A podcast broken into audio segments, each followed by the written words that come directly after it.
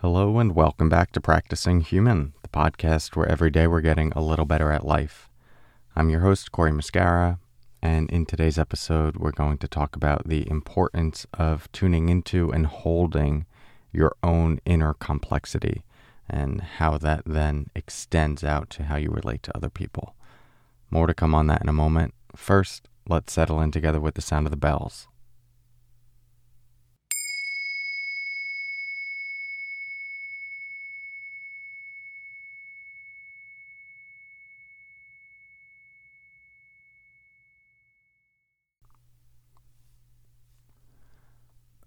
Okay. So when I use the word complexity, I'm referring to the, we could say, the mess of your inner world, what it means to be human. The fact that we have seemingly contradictory needs at times. We you know, crave to be able to let go, but another part of us really wants to and, and feels the need to hold on. We want to be loving and open, and at the same time, we feel the need to uh, put up a, a, boundary or create separation. We may have a, a part that wants one thing and another part that wants something else that's in conflict with that. We may notice that we have desires that feel really positive and aligned and mature, and other desires that feel dark or negative or potentially destructive. So, this is what I mean by the, the complexity of your humanness. And our tendency is to uh, avoid complexity. Complexity is hard to hold space for. It's uncomfortable to look at. Nobody wants to look at the part of themselves that uh, wants to destroy or hurt another person, or the part that is judgmental and selfish or the part that feels shame and, and you know gets really caught in patterns of self-hate and not feeling good enough and uh, why me? You know all of this is is hard to look at head on and because of that we tend to distract ourselves and pretend it's not there or put on a, a mask of presentation of ourselves that we think is going to be accepted and presentable to other people and accepted and presentable to some part of ourselves and many of us can lead our whole lives like this. This leads to a tremendous amount of projection. It's basically the foundation of projection. And what is projection? It's when something, some aspect of your experience uh, hasn't been accepted in you, you and, and therefore like shamed or cast into the shadows of your awareness you then make it wrong when you see it in another person or community or the world at large. You know, classic example is you know being in a meeting, let's just say the PTA meeting, and everyone's you know working out something, and uh, there seems to be some conflict, and you have a a, a conflict avoidance or you a fear of conflict um, but you put on the presentation of like, no, everything is good. We shouldn't get angry. And then you say something like that. Let's all just get along. We all need to be nice. Or you're being a little too judgmental right now, right? And at the heart of it, that person's seething.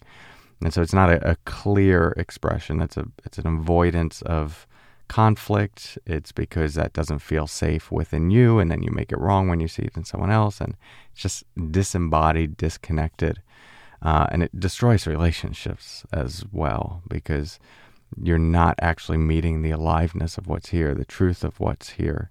You're avoiding it on some level.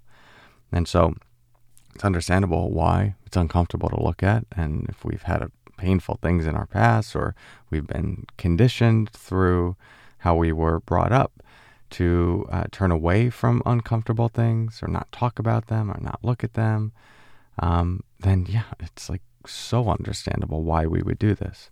So we can we can name the reality of the pattern and still have deep compassion for why it occurs. Um, but the the beauty of a personal growth journey, a self awareness journey, a mindfulness journey, is that we're intentionally uh, turning toward our own complexity, the stuff that's hard to look at. And when we do that when we when we look at like oh wow i do have some confusing thoughts or I don't know all the answers, or I actually don't know what the heck I'm doing with my life and what I should do next, or if I should be in this relationship, uh, or like if I love this person, if I love my family, like all, all these things that could come up that's like I would never name that. Like you just meet the truth of what's here. It's hard at first, and then something softens, and then you can hold it. And you hold it in a way that recognizes that it's not the full expression of you. It doesn't have to be a total indictment of your character and who you are. It's it's a, a facet of your experience, and when you see it clearly, you can also begin to understand why it might be there and the different layers to it. And from there, there's there's more compassion, more understanding, and the biggest thing for me with all of that is you it becomes more personal because you're moving close to it. It's like, oh yeah, this is I'm meeting some aspect of myself, and at the same time, it becomes less personal.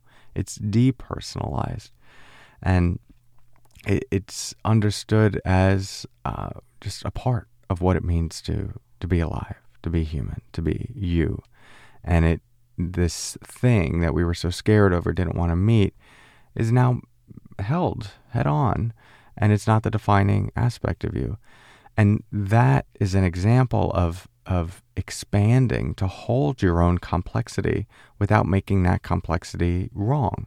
It doesn't mean we necessarily give it. Uh, free reign to do whatever it wants to do. There's many thoughts I have or desires I have that definitely should not be acted out in public.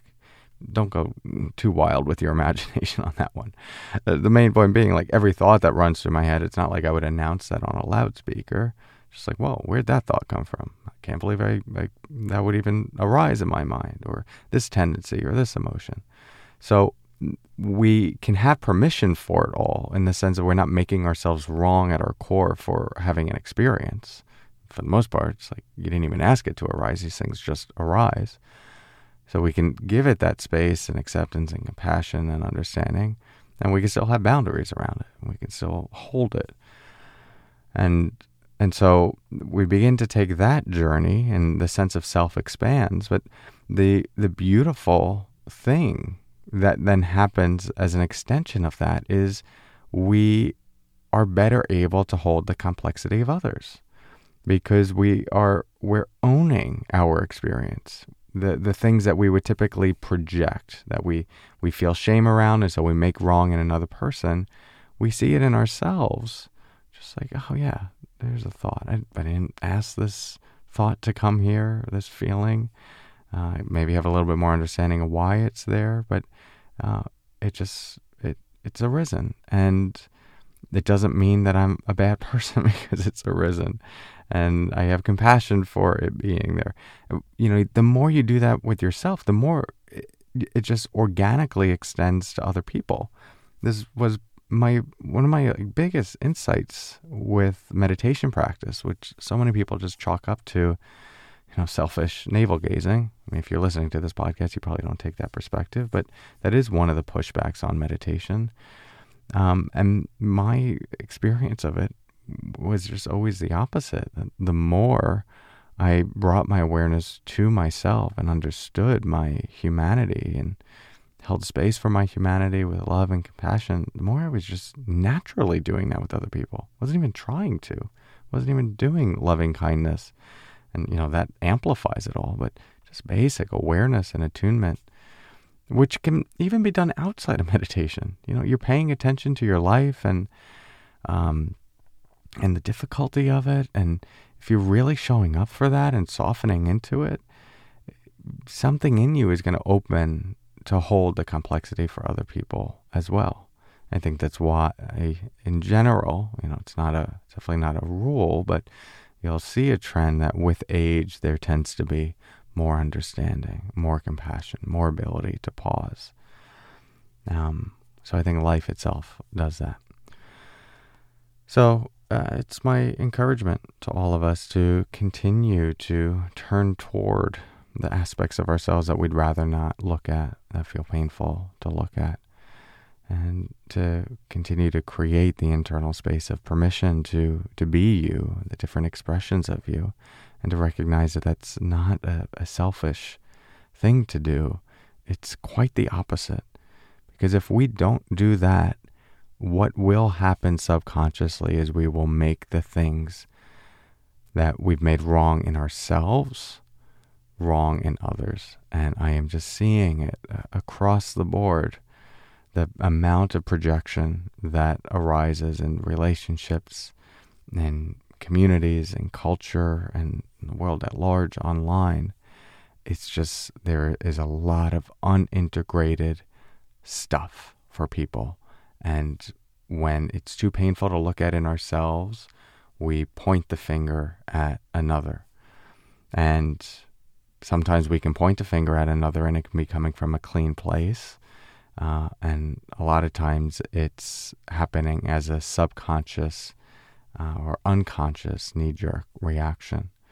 And so, you know, look at your own relationships in your life uh, romantic, platonic, with family, and maybe explore where this has come up and things you've made wrong in another person and and it's an opportunity to check you know do i have space for that expression in me or the the seeds of that expression in me do i have space for my own potential for hatred and destruction and anger and wanting to blow everything up at times not literally but maybe literally right it, can you first make space for that in you that you're a human like every other human when there's there's nothing that particularly holy, noble, uh, or ultimately evil than any other.